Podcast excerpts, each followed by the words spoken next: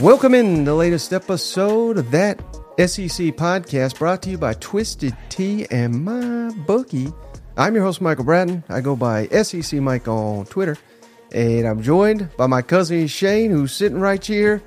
Who and he goes by Big Orange Vols on Twitter. What's up, you old Tennessee Homer? Oh, baby, what's going on? My mentions are full of gators and Vol hate. I love it. And hey, it's a big week. Preseason's over. That's what Mm-hmm. I'm calling it, brother. Preseason. All those garbage non-conference games. We're in the real season. We are. Do we count the preseason or we count the real season? We count the real season. Absolutely. So I'm opening one two here.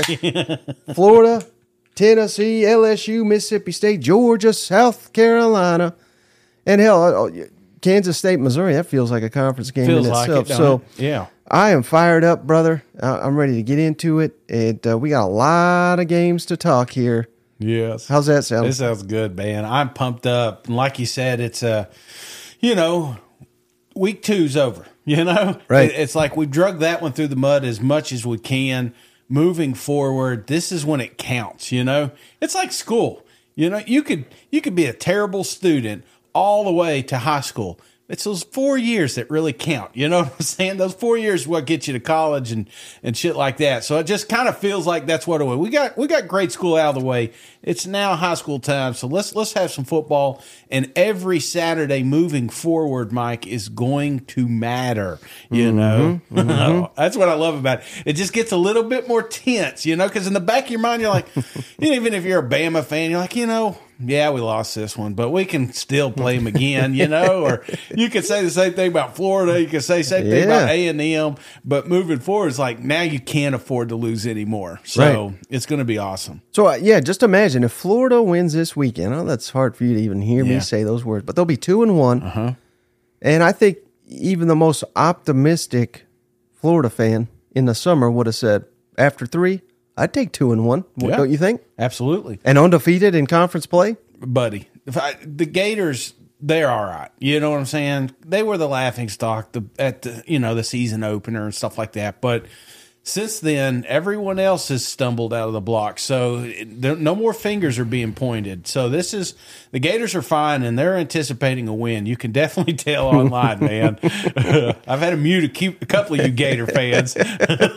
All right, Shane. And then I apologize to the audience. I screwed up once again, eh, of course. But on the Sunday show, we played a couple Missouri reaction uh, clips. People called the call in line. Remember that call in line 615 965 5152. And we're hoping for more of you SEC fans. But we want you guys to be burning up this call in lines, especially right after a game. 615-965-5152. And we played a couple Missouri from the last one. We had a really good Tennessee one and a good Florida one. I forgot to play them. Let's go with the Tennessee one because it is Tennessee week. This was right after the uh, Austin Peay. And, and leave your name if you want. You don't have to. You know, some of these people will vent. Maybe Yeah. they don't want their name Yeah. attached to it. I get it. But it would be kind of fun if you put your name to it. But uh, let's kick it over to this first one. It's a Tennessee fan who was red hot after that Austin Peay game. But I just want to say about these Tennessee fans, I, I'm a diehard Vols to the day I die. But I get on Twitter mid game, and I am absolutely astonished by the stupidity, but also arrogance at the same damn time. You got half the folks saying the receivers got to catch those balls. You got half the people saying Milton can't make a good pass. It hit, it, it touched his hands. He should have caught it. Here's my thing. You're playing Austin freaking Peay. I mean, this is a glorified high school team. No offense to them. They made it further than I ever did. But good God. Joe Milton, 15 yard pass behind him, above him, below him, beside him. Anything but the good Lord's chest. Hit him in the chest! Hit him in the damn chest! I don't get it. I just don't get it. I mean, Joe Milton's got this big arm. It don't make a shit. You can throw it 90 yards. If you can't hit him in the damn chest. I'm worried about Florida. Just worried about it sick. Hope we go down there and mud stomp them Gators into a pit. But shit, gonna be hard to win when you can't hit them in the chest. All right, buddy. So, hey, Hit him in the damn chest, Mike. Come on, man. I could I could tell y'all from personal experience. Uh, cousin Shane, you were not that red hot, but you were I was upset. you were pretty hot after I that I was one. upset, and, and I have a tendency to get offline because I'm afraid I'll say something stupid. You know, Mm-hmm. thank God Elon put the old edit button on there so I could I could edit a few after the after the fact. But but brother, I love this, and this is why we like the hotline because ain't no better coach than us. You know what I'm saying? Ain't no better athletic director than us. so if we if we need to fire somebody, we need to know. So be sure to call that hotline. Uh, I, I think it's it's great. Sometimes you don't have a buddy. Well, you you got two right here. You got two cousins right here that Right. you can vent to. So call the hotline. Tell us how you feel, and if it's good enough, we'll include it online. yep. A- Again, that number 615-965-5152. And then we had another one real short, Shane. A Florida fan down on Billy Napier. Mm-hmm. But he's still liking his odds this week. Man, when people said Billy Napier sucked, I didn't believe them. But now we all know he's still gonna beat the fuck out of Tennessee, cousin Shane. Oh, I, I love that part. Oh, you know oh, I love it, man. There's been chirping all over, and it's not just Tennessee and, and, and, Oh, yeah. and Florida, South Carolina, Georgia, going Yep. around at it. Uh, you're starting to see some of these other programs. Texas A&M under attack big time by the Longhorns, even though they didn't even play. You know what I'm saying? So this is what we love. This is why we cherish the SEC football because it's the passion fan base, and it just means more, man. Yeah, well, and speaking of that, Shane, obviously this Saturday means the world to Tennessee and Florida. Yeah. In this rivalry game, it's oftentimes dictates who has a good season, Yeah. who has an underperforming season. Florida, nice bounce back. Tennessee coming off a sluggish performance. Which which coach do you think this game means more to, Josh Heupel or Billy Napier? And I'm specifically talking not the overall rivalry or anything like that, but this season and what it could mean for the rest of the year. Well, I think that's a great question, Mike. And uh, the pressure is, I think, more on Josh Heupel because everyone in this state is expecting a win. Yeah. They, they feel like this is always going to be a 10 win ball club moving forward, and losing to the Florida Gators would be just, especially a down Florida Gators. Say what you want. I, I know they're building, and, and Billy's Billy's doing a hell of a job. It's a slow build, but they're getting there. Mm-hmm. But again, those expectations. There are some Gator fans out there that say, "Hey, look, we've."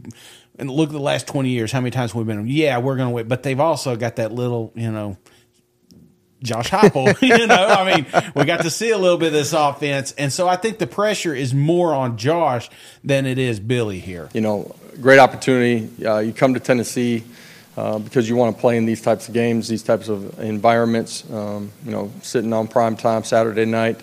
Um, great challenge in front of us. Really good football team. Um, you know, the big, strong, athletic on both sides of the line of scrimmage. Skill players uh, on both sides are, are really good. Uh, great speed, and uh, will be a huge test for us. You're going to have some games like that. Was that a good time for that? Can be absolutely. Um, you know, I mean the uh, you know as much as anything, uh, the competitive edge that you have to be on the right side of it um, is extremely important, and the difference between success and failure in this game is is really small. So it wasn't all 11 all at one time. Um, we can be better, need to be better. These guys care. Um, they got a great care factor about them. So we'll have a great week of practice. And do you feel at all, Shane, that uh, you know we try to be optimistic? Yeah. Tennessee has not quite lived up to the hype.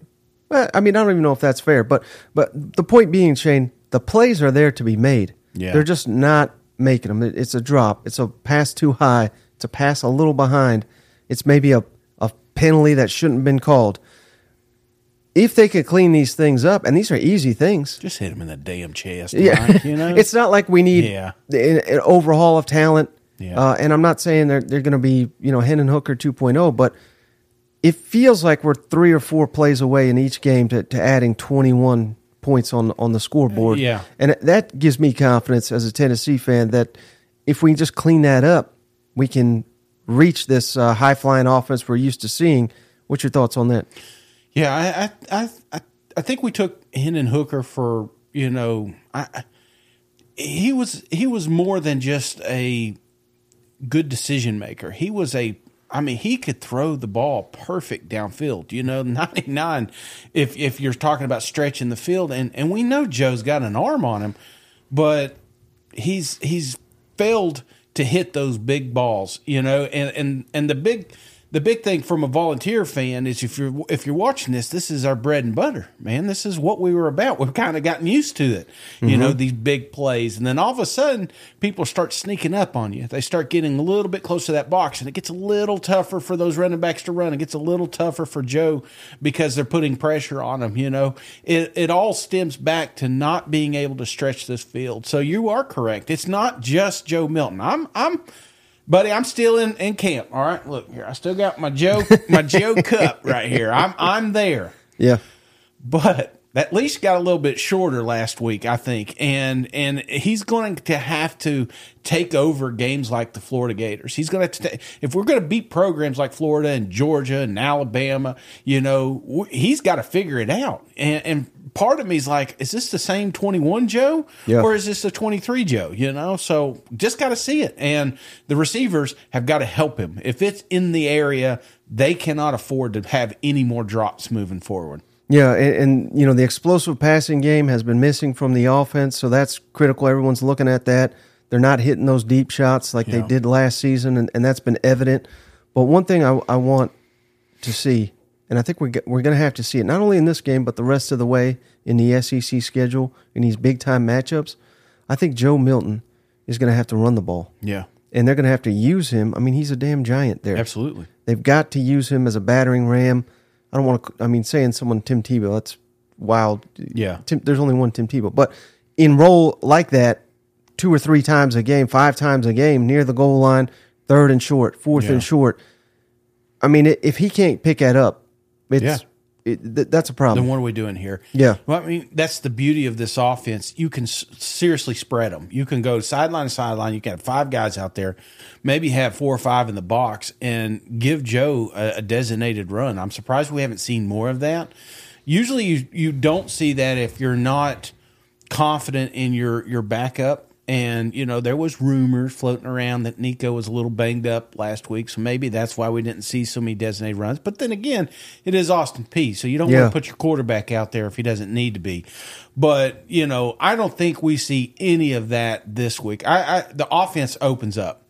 They're going, there, there's some plays they haven't called yet. Okay, and I'm not saying they've been running vanilla or anything like that, but there's some there's some routes, there's some play calls that we've not seen on film this year that we're going to see during this Florida Gator game. Yeah, and uh, you know one key difference, Shane, in this matchup, the talent is fairly similar. I don't mm-hmm. think Tennessee's drastically more talented right. than Florida, and I certainly don't think Florida's more drastically more talented than Tennessee. Mm-hmm. But one key where Tennessee has a big advantage is remember we talked about it leading up to like week one. It was like 17, 18 seniors in the two deep.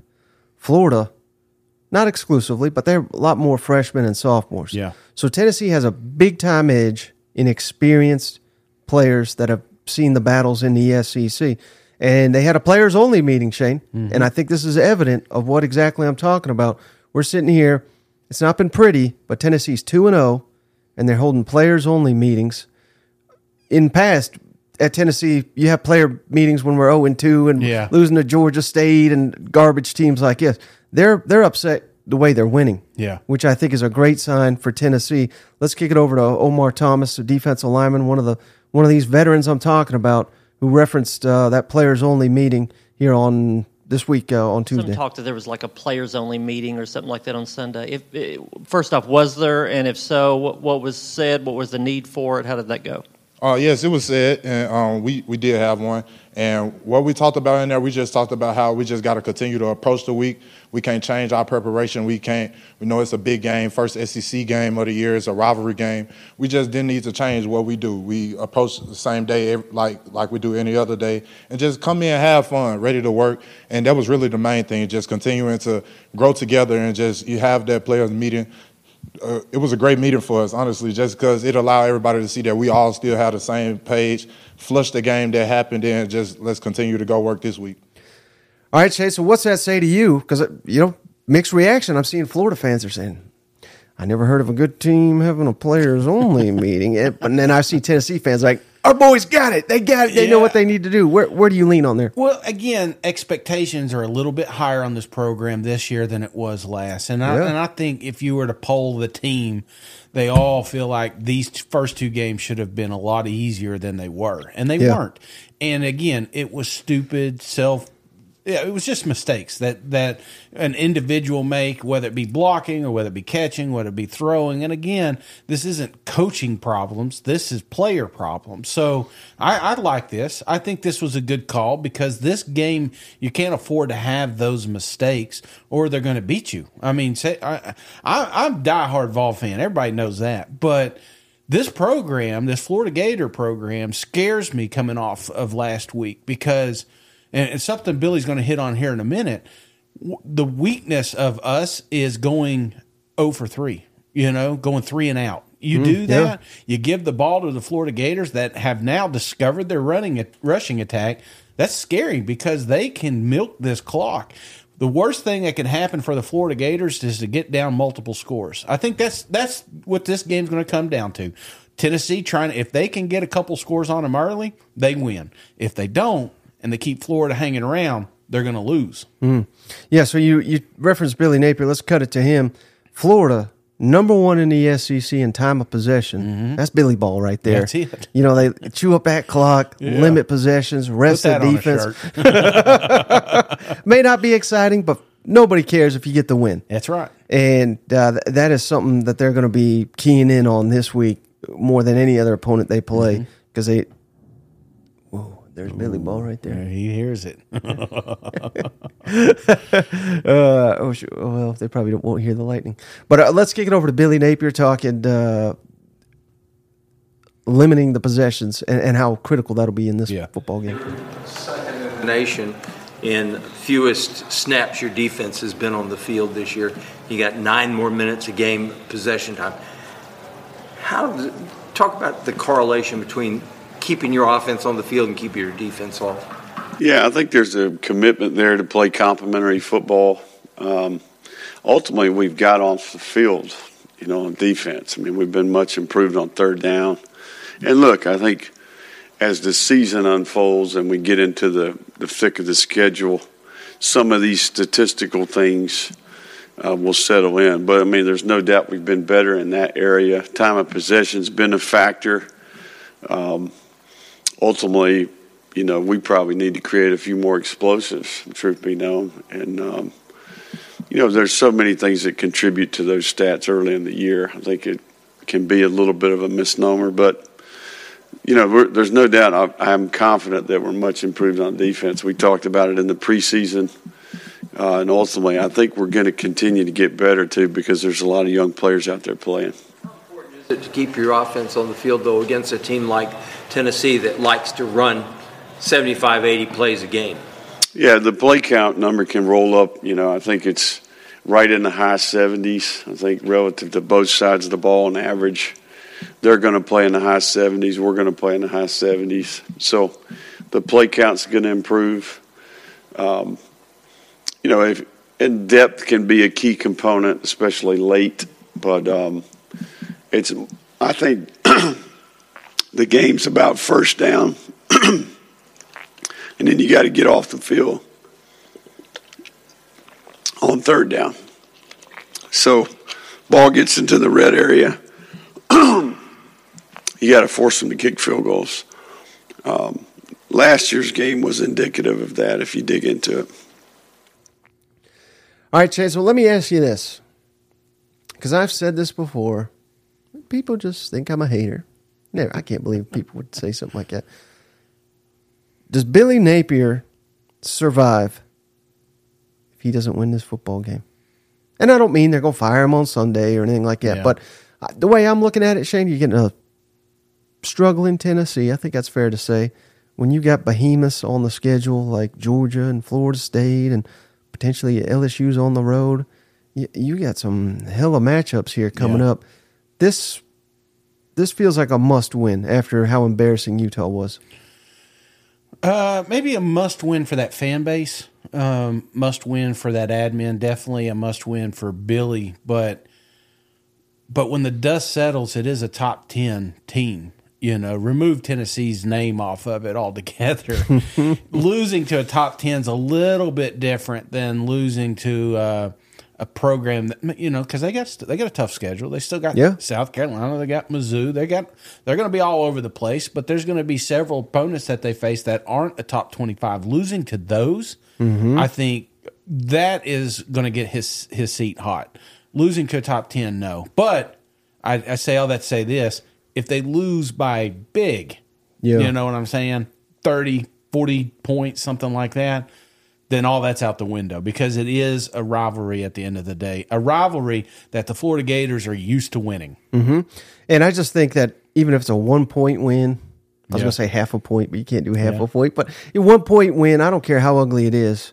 I think that the fans get they rally behind that and say, Tennessee, you are who we thought you were, and that's that's how Florida climbs up that SEC ladder Mm-hmm. that we're always talking about. And next on their in their range will be Kentucky. Yeah. they got to beat Kentucky. Yeah. and they can they can beat Kentucky, but Hell, as good as Tennessee's schedule was last year. I mean, they almost beat us there in Knoxville. So Yeah, and I last thing I mean it got it kind of goes without saying, but Saturday night in the swamp.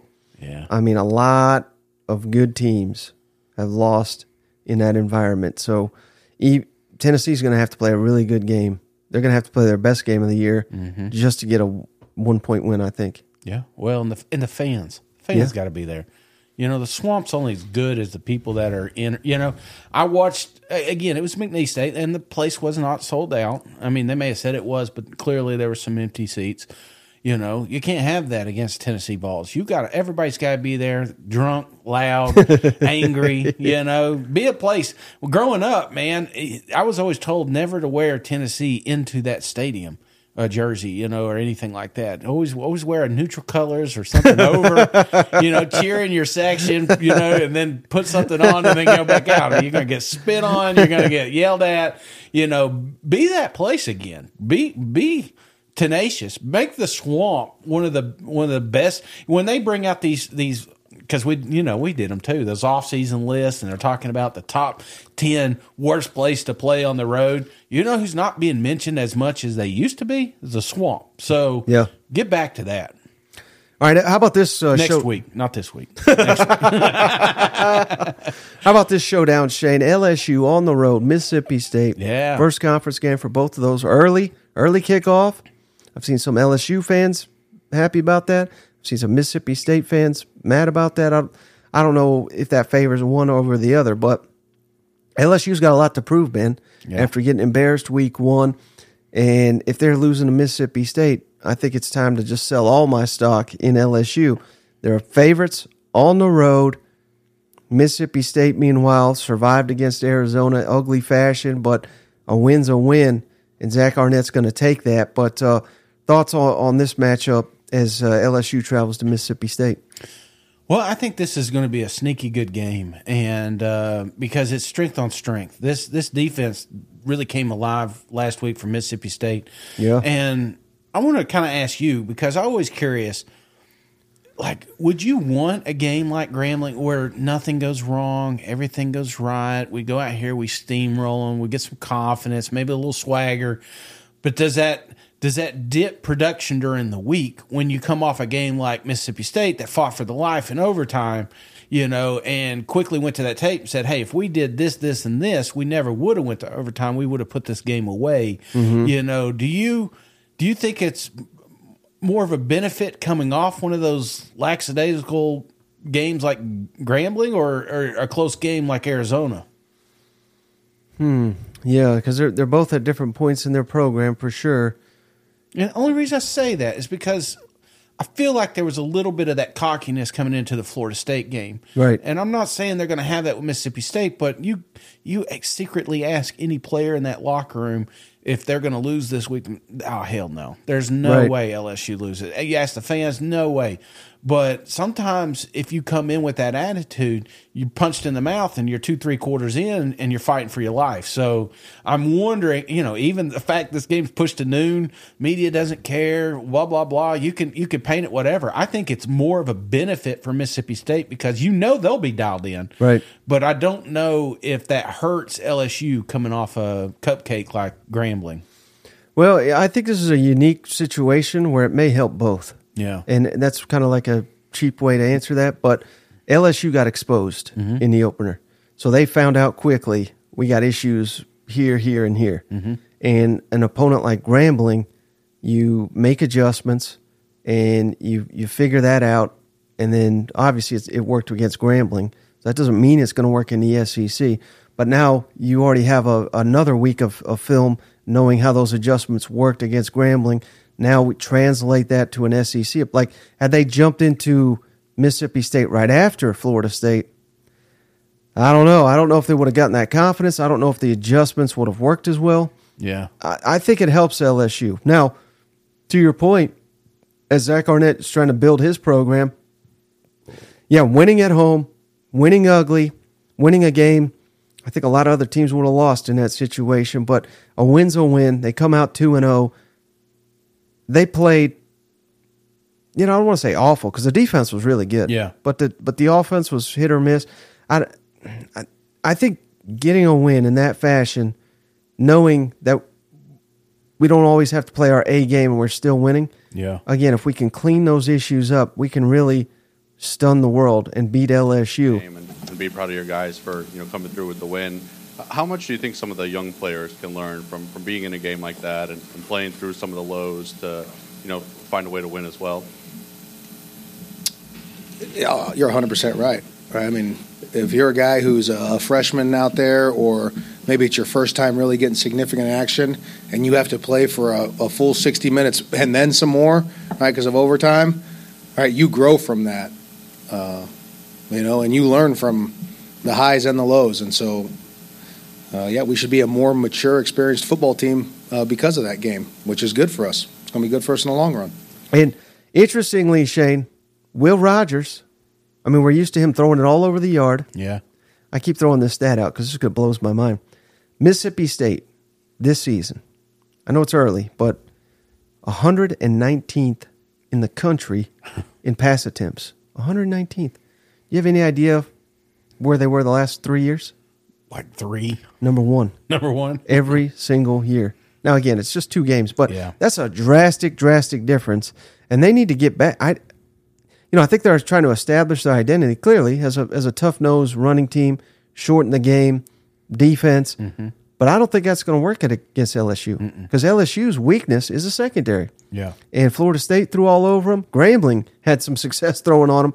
Surely to God, Will Rogers can have success throwing the ball, but for some reason, maybe kind of like you're saying with Tennessee, maybe they're holding stuff back, but they nearly lost to Arizona. So I don't think.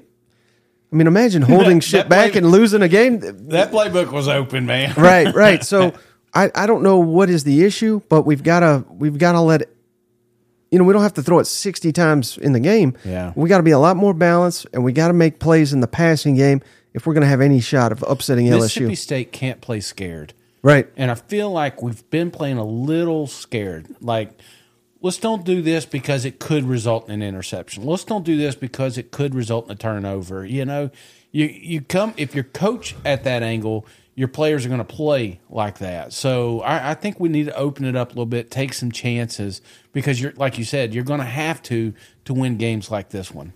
Coach, kind of piggybacking on what Mike asked, did you think in fall camp that it would be this challenging back there in the in the secondary uh, this early in the season?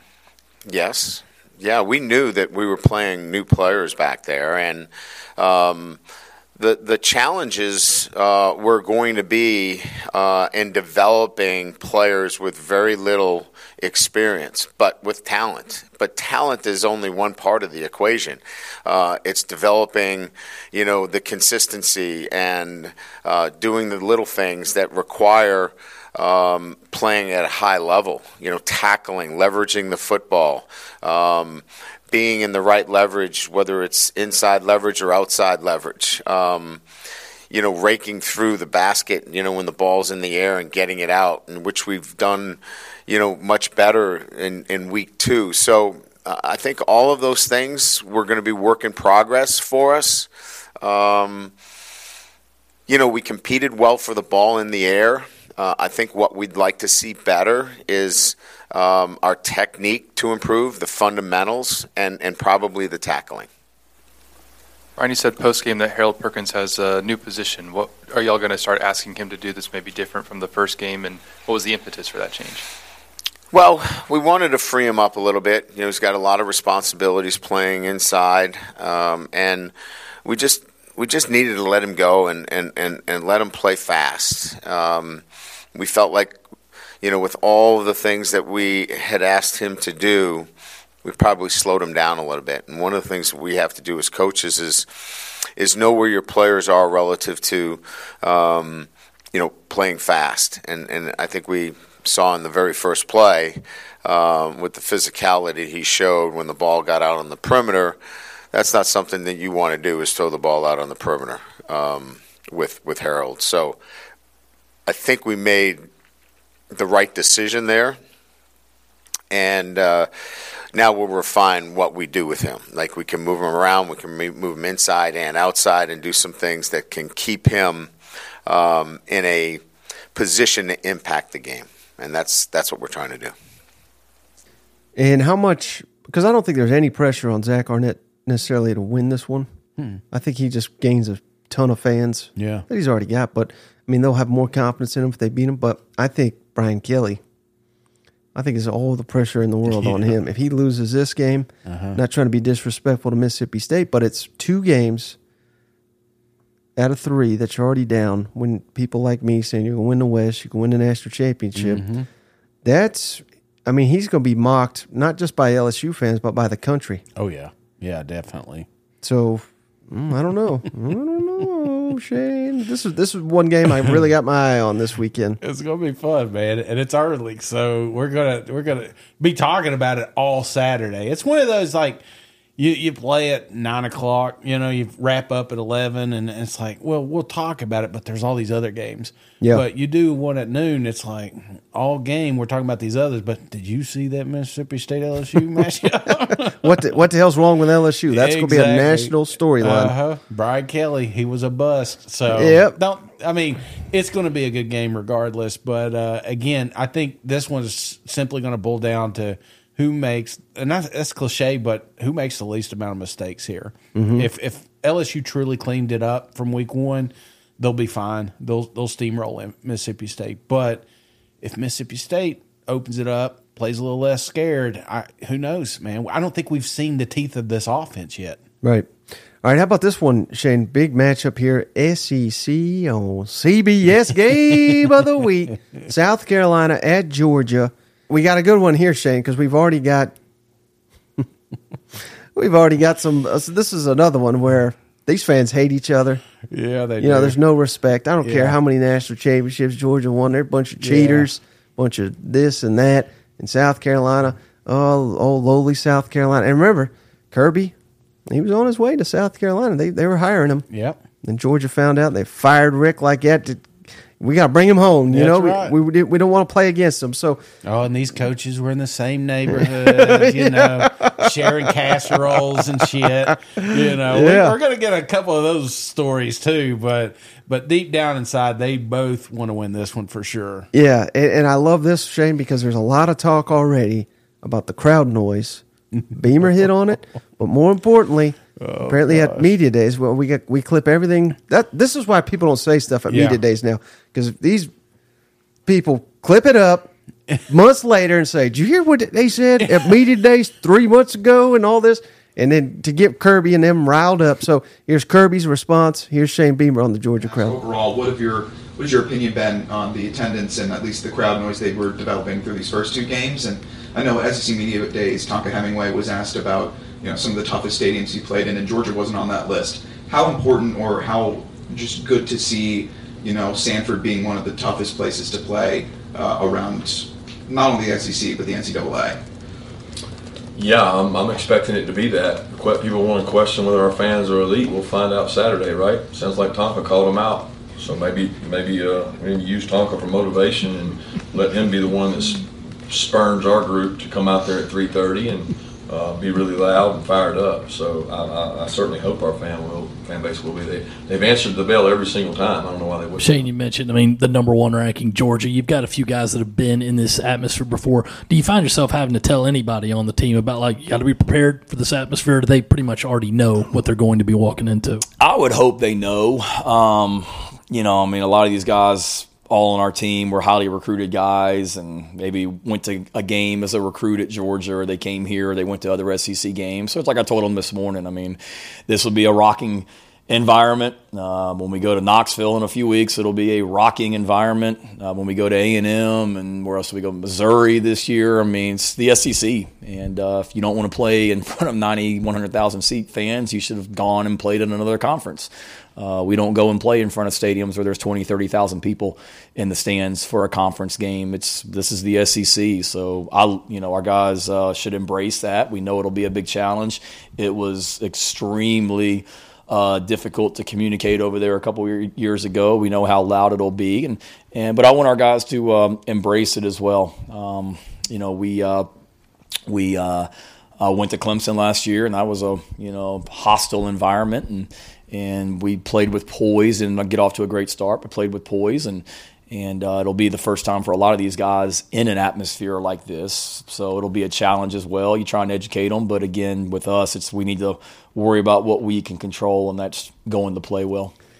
Oh, buddy. All right. So, again, it's going to be rowdy down there. You know Oh, what? I love it. And in the clip, I don't know if you played uh, played his clip, but he just mentioned two of the loudest stadiums. It wasn't like he said Georgia sucks or they're not loud. He just didn't mention them. And, Right. You know, so I mean, the proper answer, I guess, is to give the name of thirteen other teams. you know, loud environments. But hey, whatever it takes, Kirby is always going to find motivation. Kudos to the media team to help them out this week. But hey, buddy, I've been there. All right, don't start calling Beck. You know, I'm just saying. Uh, take take word for the wise here. You may just want, to, but. Georgia fans will be there. Georgia, it'll be loud uh, as always, but uh, I, I kind of like this because again, the ribbon's already started.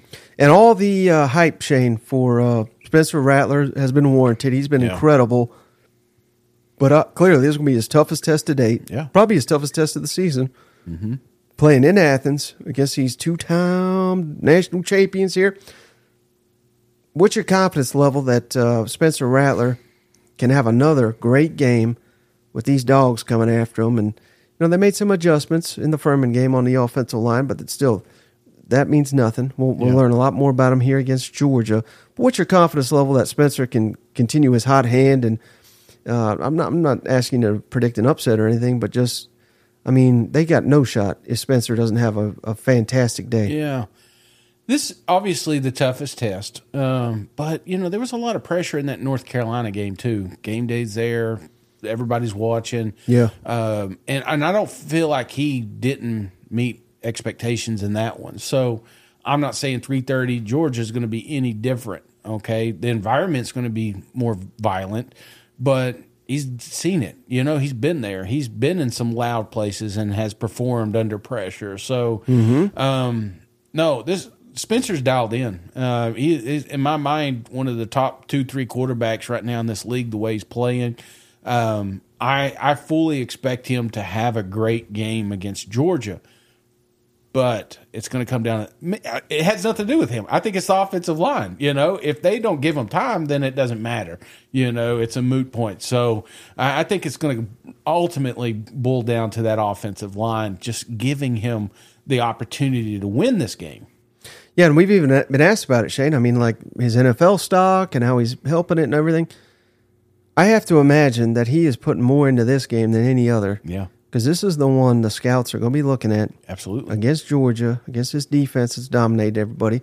And that doesn't mean he has to come out here and throw for five touchdowns, but just if he can make the big time throws, because that's what they're looking for. He's got the big arm. Can he make these throws in the NFL? This this is as close as he's going to see to an NFL defense. Uh, this this is a big week for him. It's basically the Eagles, you know. yeah, and he's got uh, sounds like Juice Wells. We keep hearing. Yeah. You know, they keep saying he'll be back. Hopefully, this is the week. Is Juice the best receiver on that team right now, Mike? Xavier Legette, SEC saying. leader in receiving yards. So, I mean, Anybody tucking their shirt like that, you know, extremely confident. You know what I'm saying? I've, now that they got two uh, two elite receivers here, Maybe that's that should be my bet this week. If if South Carolina pulls this off, I come in with the Legette shirt. uh, yeah. But I mean, hey, this is what Steven has said. This is what you need to beat Georgia. Elite quarterback, Yeah. skill players, and you just got to beat them in man-to-man coverage down the field. Kirby, what have you seen from Spencer Rattler, and what do you expect from him the second time you guys face him? Well, he's got an elite arm talent, I can tell you that. The throws he's made, uh, he can make the touch throws, deep, vertical, back shoulder throws. Um, he's thrown a couple field outs. Um, he had a throw against Clemson last year on third and 10. It was a, a, a rope. So um, he's very elusive, um, very accurate with the ball, uh, hard to finish on. There's a lot of people that miss uh, tackles on him when they have an opportunity to, to try to get him down. So uh, tremendous player, sees the whole field, and um, some of his best plays come off schedule, meaning that he, you know, somebody misses somebody or he scrambles and he hits you on the shot. He's very dangerous. Yeah, Shane, how has um, Legette turned himself into a more reliable, consistent performer out there? I think just work.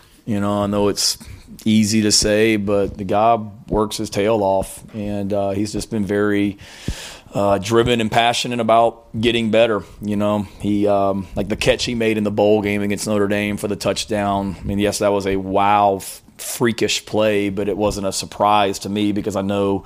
You know Xavier's athleticism and strength and speed and all that. And I can remember last August, August of 2022, there was some NFL teams out there, scouts watching practice, and he made some catches. And I remember one pulling me aside saying, "Who the heck is that?" You know, just because of his size and speed and physicality, he jumps out. And, uh, and and we had some pretty good receivers that he was competing with last year as well, with you know guys like Josh Vann and Jalen that are gone. South Carolina's got the pieces to do that. It, it's obviously much more complicated than that. Otherwise, you know, Georgia would be beatable. But yeah. I don't know. They've they've got some tools to work with here. I really do to make this game more interesting than most people are just looking at this and immediately going on. Yeah. I don't know. I th- I think this could be, you know, an interesting game here. I think it could be too. And again, it's about the improvements.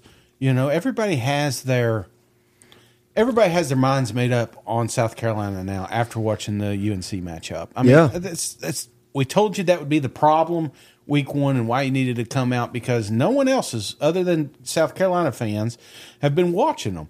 And I saw the progress week two. Again, it's Furman, whatever.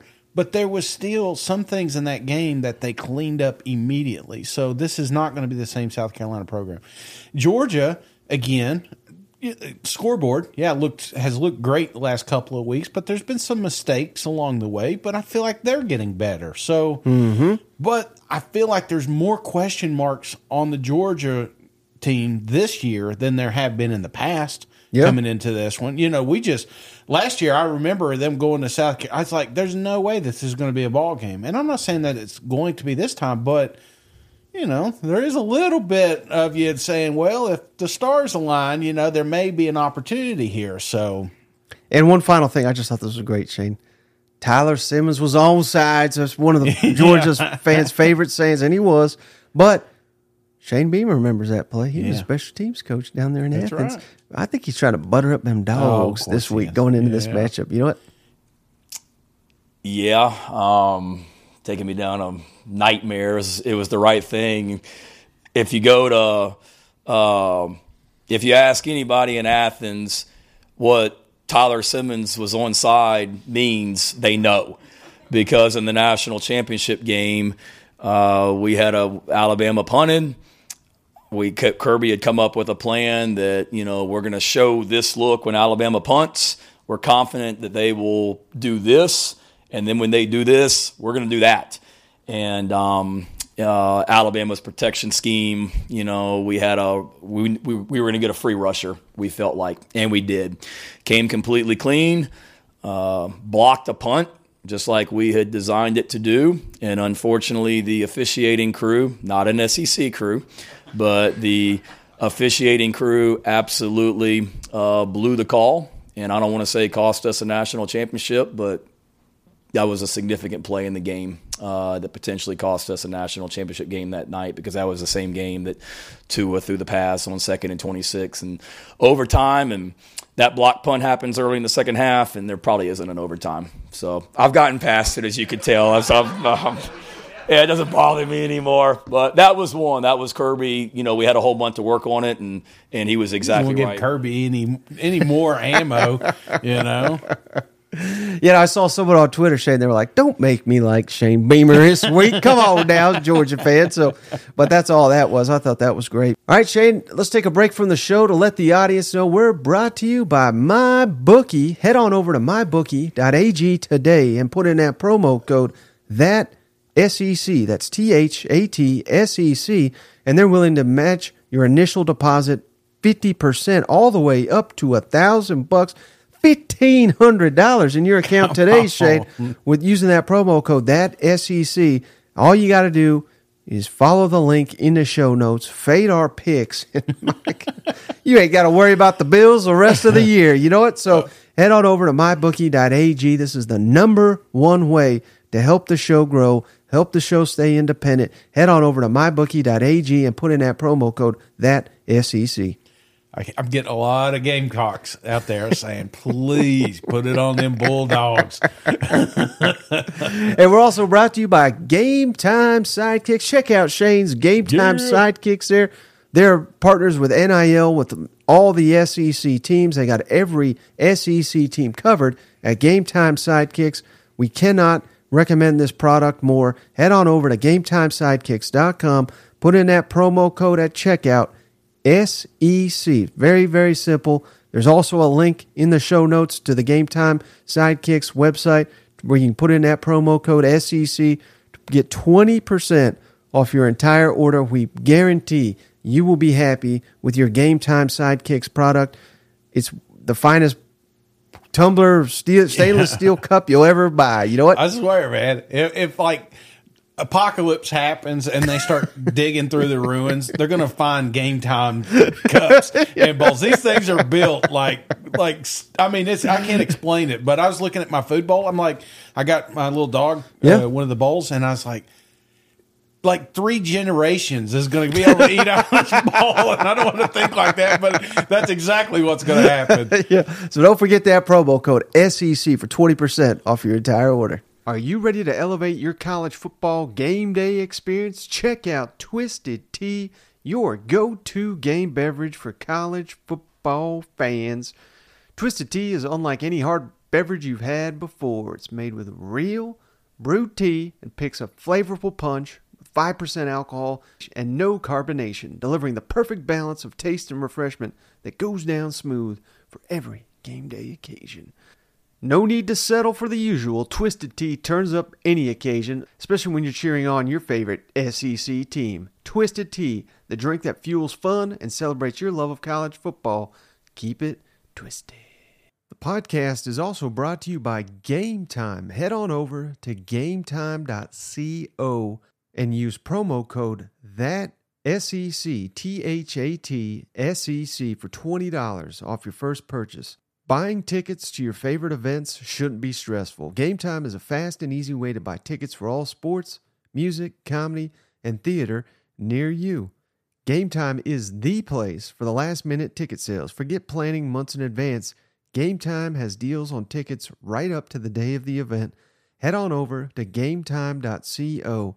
Snag tickets without the stress. Download the Game Time app, create an account, and use code THAT SEC for 20 bucks off your first purchase. Terms apply. Again, create an account and redeem that SEC for 20 bucks off. Download the Game Time app today. Last minute tickets, lowest price, guaranteed. How about Alabama, Shane? Nick Saban. Mm-hmm. Going, we're not going to break down the South Florida game. They're going to kill them. But Yeah. we're lacking in offensive identity, and I've talked about it. I don't think Milroe's is necessarily the problem. I think it's the offensive line You don't think he's the problem? No. because I don't think they got anyone better. Well, and that's I- I the mean, sad that- state of Alabama's decaying dynasty. Do you say uh, so? And I don't mean to cut you off, but do we see more quarterbacks in this game? You think? Yeah, because they'll beat, they'll blow their doors off. Right. But they're also not putting him in a position to be successful. Yeah. They're having him take the snap, you know, look downfield, play this pro style. There's no design quarterback runs. There's no read option. Mhm. I mean, you adjust to the players you got. Yeah. You don't sit here and say, I'm Tommy Rees, I run pro style, and we're going to take his dual threat guy and make him run a NFL style system that doesn't suit his skills. Right. You know, that's, you have to adjust to the talent you got. And I think they've done a really poor job of doing that. And even Nick Saban says it here. We do not have an offensive identity. And I can't remember the last time that's been the case at Alabama. Could you imagine a couple of options coming? I mean, Hmm? I don't want to go full Georgia Tech here, you know, but I, I do think you're you're right. I think they're missing a little bit of that. Mm-hmm. What do you see as the identity of this offense? Um, I don't know that in this past game we had much of identity. I think we started out early in the game being able to run the ball effectively, um, and we did not mix up the play action pass and the to complement the run game. And eventually, you know, it got harder and harder to run the ball. Um, we did make some explosive plays on offense, but uh, it's too like hit or miss. You got you got to have consistency to be able to sustain drives, and um, that's the one thing that that you know we didn't do. We made explosive plays, but we weren't consistent enough in terms of developing identity to use your term. Uh, but the identity that we'd like to have is to be physical enough to be able to run the ball consistently, effectively, uh, but also be able to have a good play action game to go with it, be able to drop back when we need to, and be efficient and effective in all those areas. And uh, I can't say that we were in this game other than making some explosive plays. We, we didn't do that well enough. Yeah, coach. On Saturday night, you said the Texas game was a midterm, not the final. Um, you know, with a long season still to go, how do you think the team's mindset is right now? Well, I haven't talked to the team since after the game. I'll see them today, you know, when we watch the film. But um, I, I would be shocked if this team does not respond uh, in a really positive way um, to trying to get better, to try to do the things they need to do to get fixed. Um, but you know, we, we, we have to have better execution. We got to do simple things better, whether it's pass protection, blocking, controlling the line of scrimmage, not giving up big plays on defense, what, what, whatever. Uh, those are the things that are going to change. Uh, it's this is not just about attitude of players. They all wanted to win more than any fan, more than anybody in this room, and they put all the work and preparation into it. And you know, I feel badly for them that we weren't able to do whatever we need to do as coaches to try to help them have a better chance to be successful in the game. And we're all responsible for it, and we're all going to try to work hard to get better. So I would be shocked if um, these guys aren't don't come in here today with the attitude that we're going to go out there and try to improve and get better. And the future is now. I mean, we, we got to do it now. That's that's the main. All right, thing. Shane. So no identity. The future is now. Mm, Does that does that mean there is no future? If the future is now, come on. I had to play that I one. I knew it. Saban's out. This is it, man. He doesn't have time to work on this, you know. Uh, no, I, I I think coach coach said exactly what he's supposed to say, but uh, but yeah, there, this this is a program that we expected more. We didn't. I, you and I didn't expect them to lose to Texas, but they did. Yeah. you know. But how do they bounce back? I think that's the key. Is because we never saw the bounce back last year. You know, with after the tough Tennessee game and the LSU's, you know, they were still mixed in Ole Miss and Texas A and M and Texas. You know, Yeah. So it's like there's been there's how do they fix those problems and can they fix those problems going into the next week? So um, yeah, I'm gonna.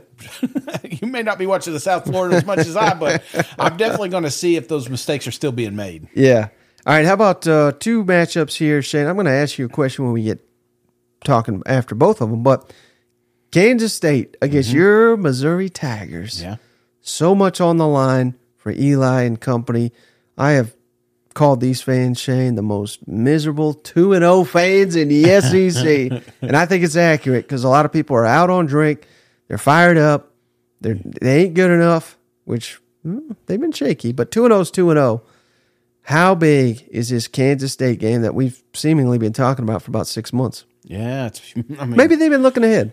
Maybe, maybe it's even, but it's even bigger Yeah. than it than it was a couple of weeks ago. And we have Mizzou fans. They they they want to know if I'm still riding. Hell yeah, we're riding. Come on, we I you've not lost, and I don't care if if you play this way every single week as long as you come out with a victory. That's Yeah. all that ultimately matters. Now, are we mad at how we got there? Sure. Yeah. Are we are we pissed off about some of the play calling and the and maybe the the playmakers that are being selected here, you know, obviously that's that's going to keep coming. That's what we do.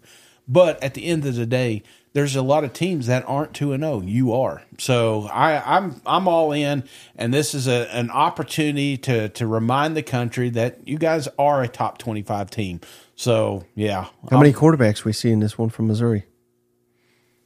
I think we're. I think it'd be crazy not to put Sam in there at some point. Maybe even give him a series, play the hot hand. You know, don't don't let. I I can see it. Coach doesn't want to be the one that makes that choice.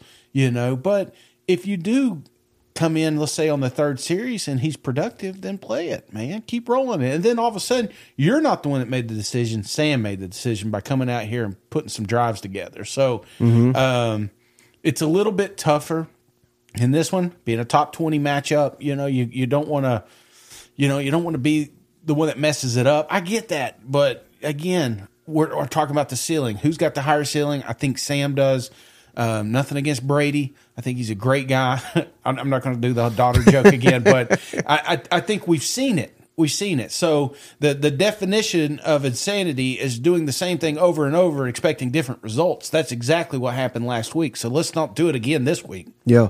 does he completely lose the fan base? You think if he loses this yeah, game? absolutely. Yeah. They'll burn that fucking place down. You know what I'm saying? Excuse my language, mom, but they should. You know what I'm saying? Because forget the numbers, forget all that stuff. You're still a better team than Kansas State. Go out there and do it. Yeah. How about BYU Arkansas? Tricky game. Rocket Sanders out. Yeah. Still with the knee. They've looked shaky too, but they've got all the potential in the world. They they beat BYU good last year, mm-hmm. but that was like a KJ Jefferson Superman show. Yeah. You know what I mean? They may need that again, but they shouldn't. They should just they should beat them. It's night game. They rarely get night games in Razorback Stadium. Uh, we got to get the running game going. The, the defense is is playing lights out. Thoughts on BYU at Arkansas?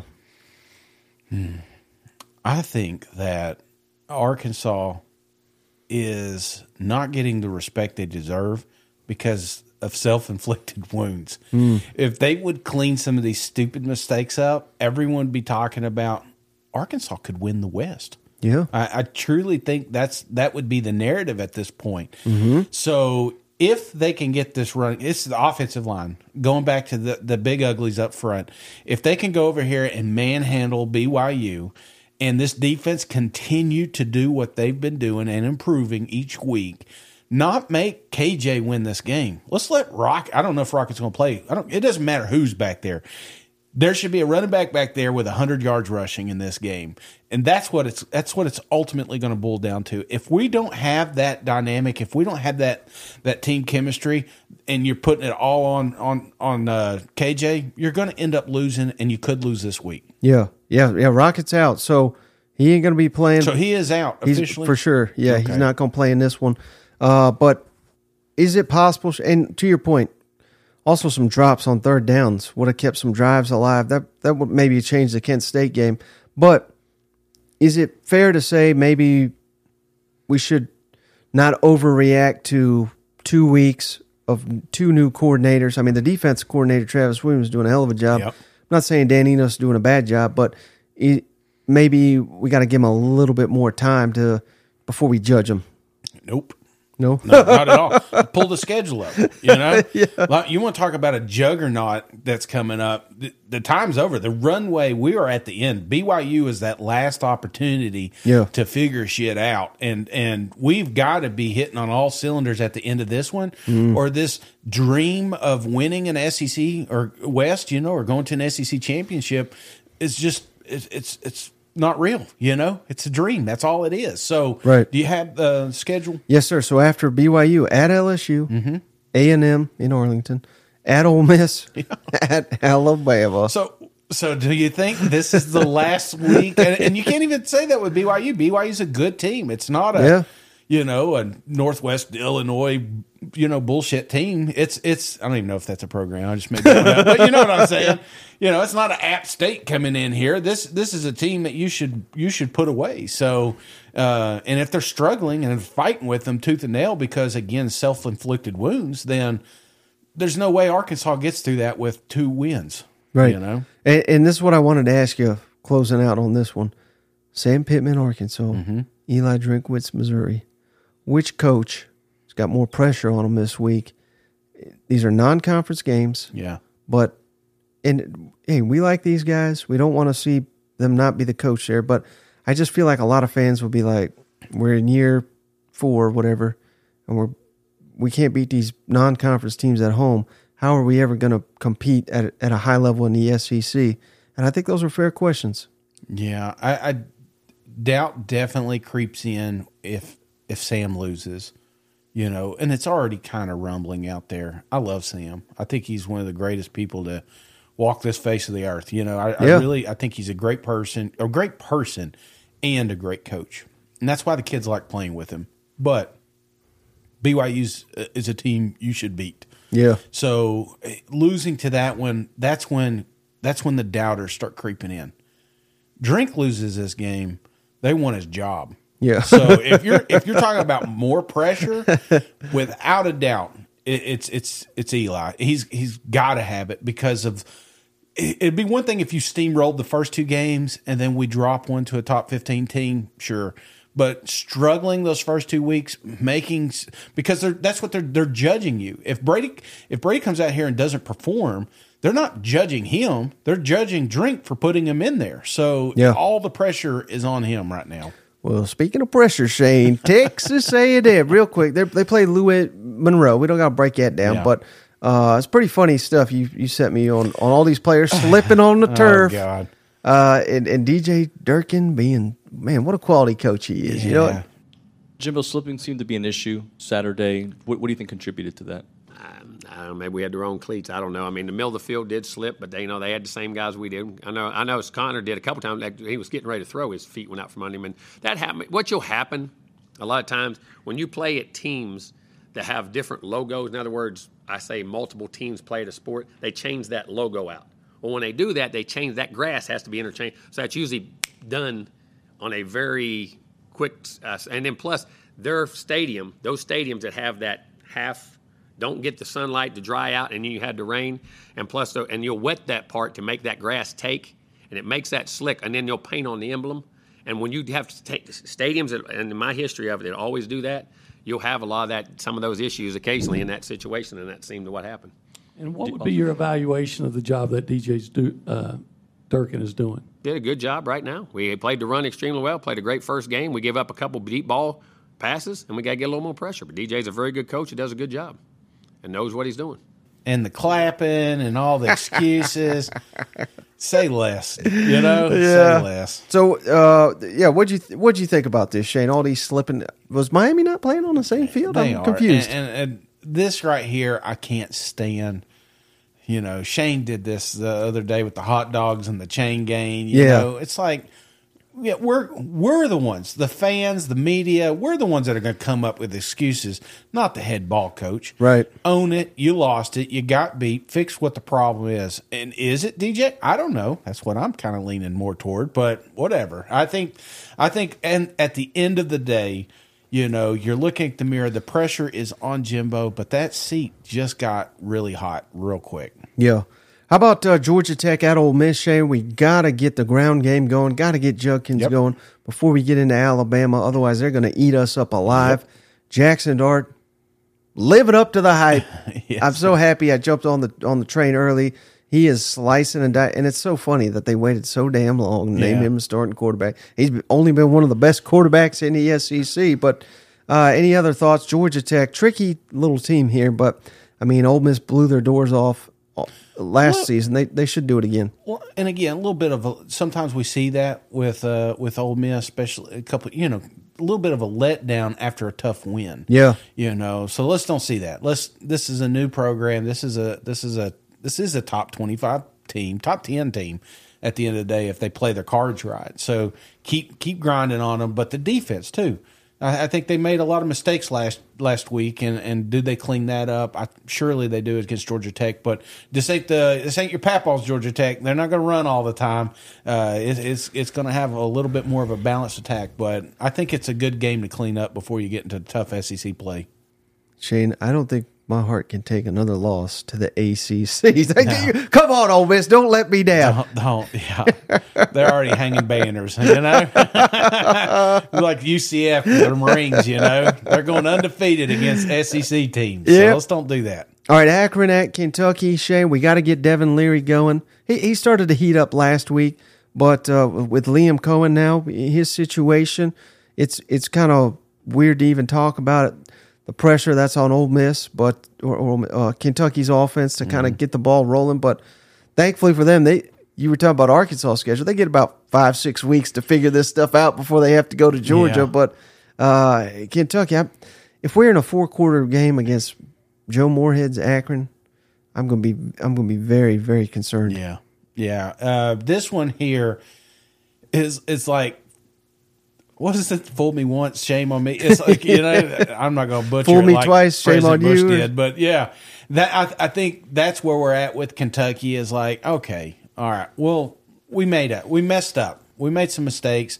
Let's just get back. This is a team you put put away by half, and then you can start getting some of these starters off the field because you know they are riddled with injuries, and a lot of that is these kids fighting for their life for four quarters when they didn't need to be. Yeah, Samford had Auburn again. That'll be a laugher. Three But and zero, man. Could you imagine you going three and oh? zero? three and zero heading into A and M. Yeah. After that tough, hard fought West Coast game, this is a perfect where it's located. Because if it was a Texas A and M this week, I think we'd be in real trouble.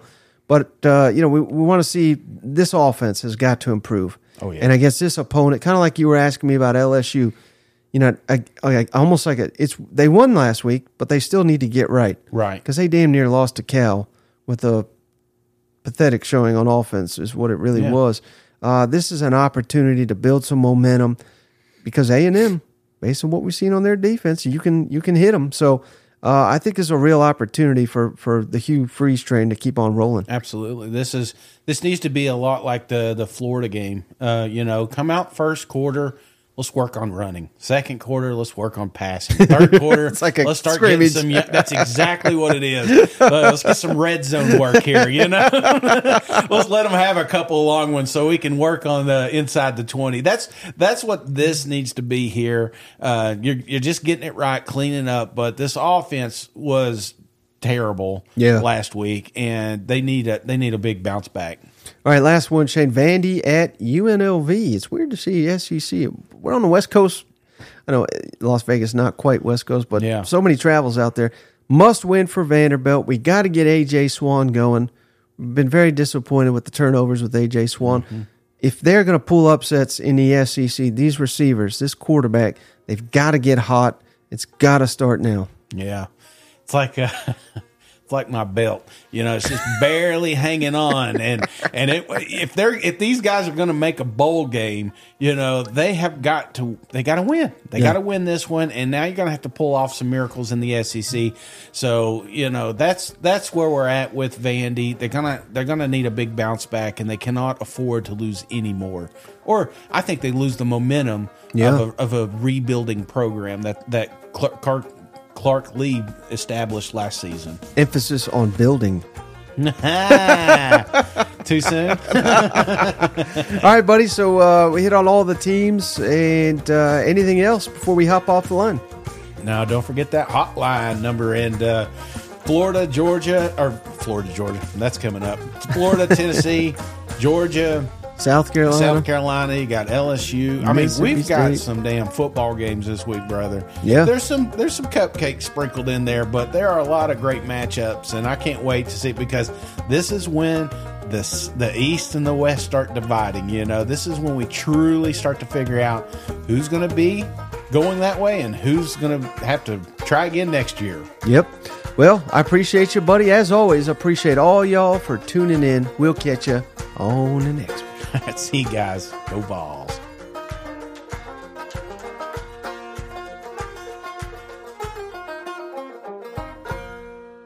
Hey, buddy, this beer's for you, Mike, and cousin Shane. That SEC podcast loves the pirate, and the pirate loves that SEC podcast. Hail State.